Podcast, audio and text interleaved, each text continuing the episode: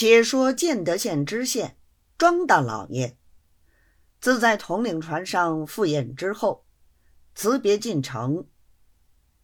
一到衙前，果见人头拥挤。刚才进的大门，便有无数乡民跪在轿旁，叩求申冤。庄大老爷一见这个样子，立刻下轿，亲自去搀扶为首的两个齐民。不等他们开口，自己先说：“这些兵勇实在可恶的很，我已经禀过统领。”一定要正法几个，把人头号令在你们庄子上，才好替你们出这口气。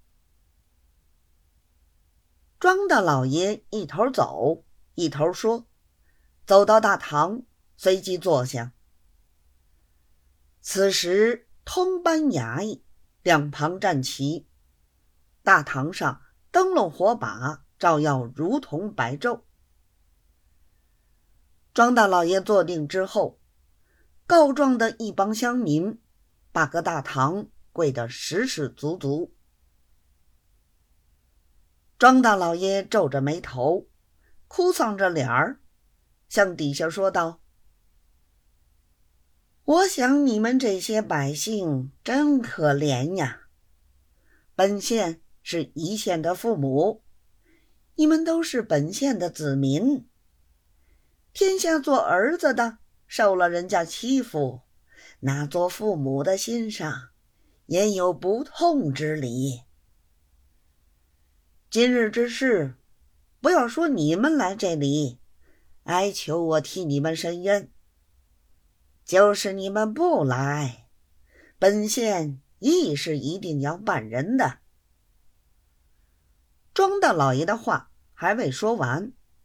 唐小贵的一班人一齐都叫：“青天大老爷，真正是小人们的父母，晓得众子民的苦处。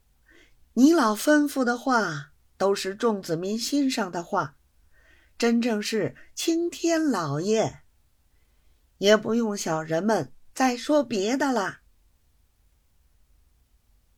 庄大老爷听到这里，小的这事儿。容易了结，便说：“你们先下去商量商量，谁人被杀，谁家被抢，谁家妇女被人强奸，谁家房子被火烧掉，细细的补个状子上来。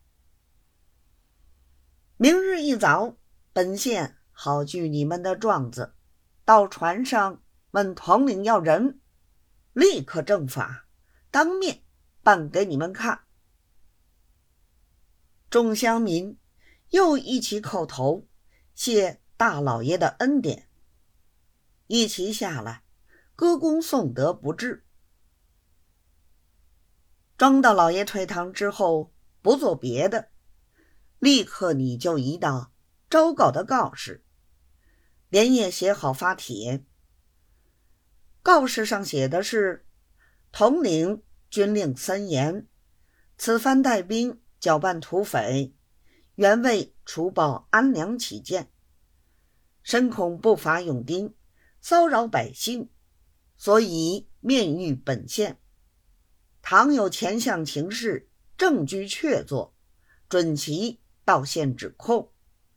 审明之后，即以军法从事，绝不宽待。各等语。等到告示发出，庄大老爷方才回到上房，打了一个盹儿。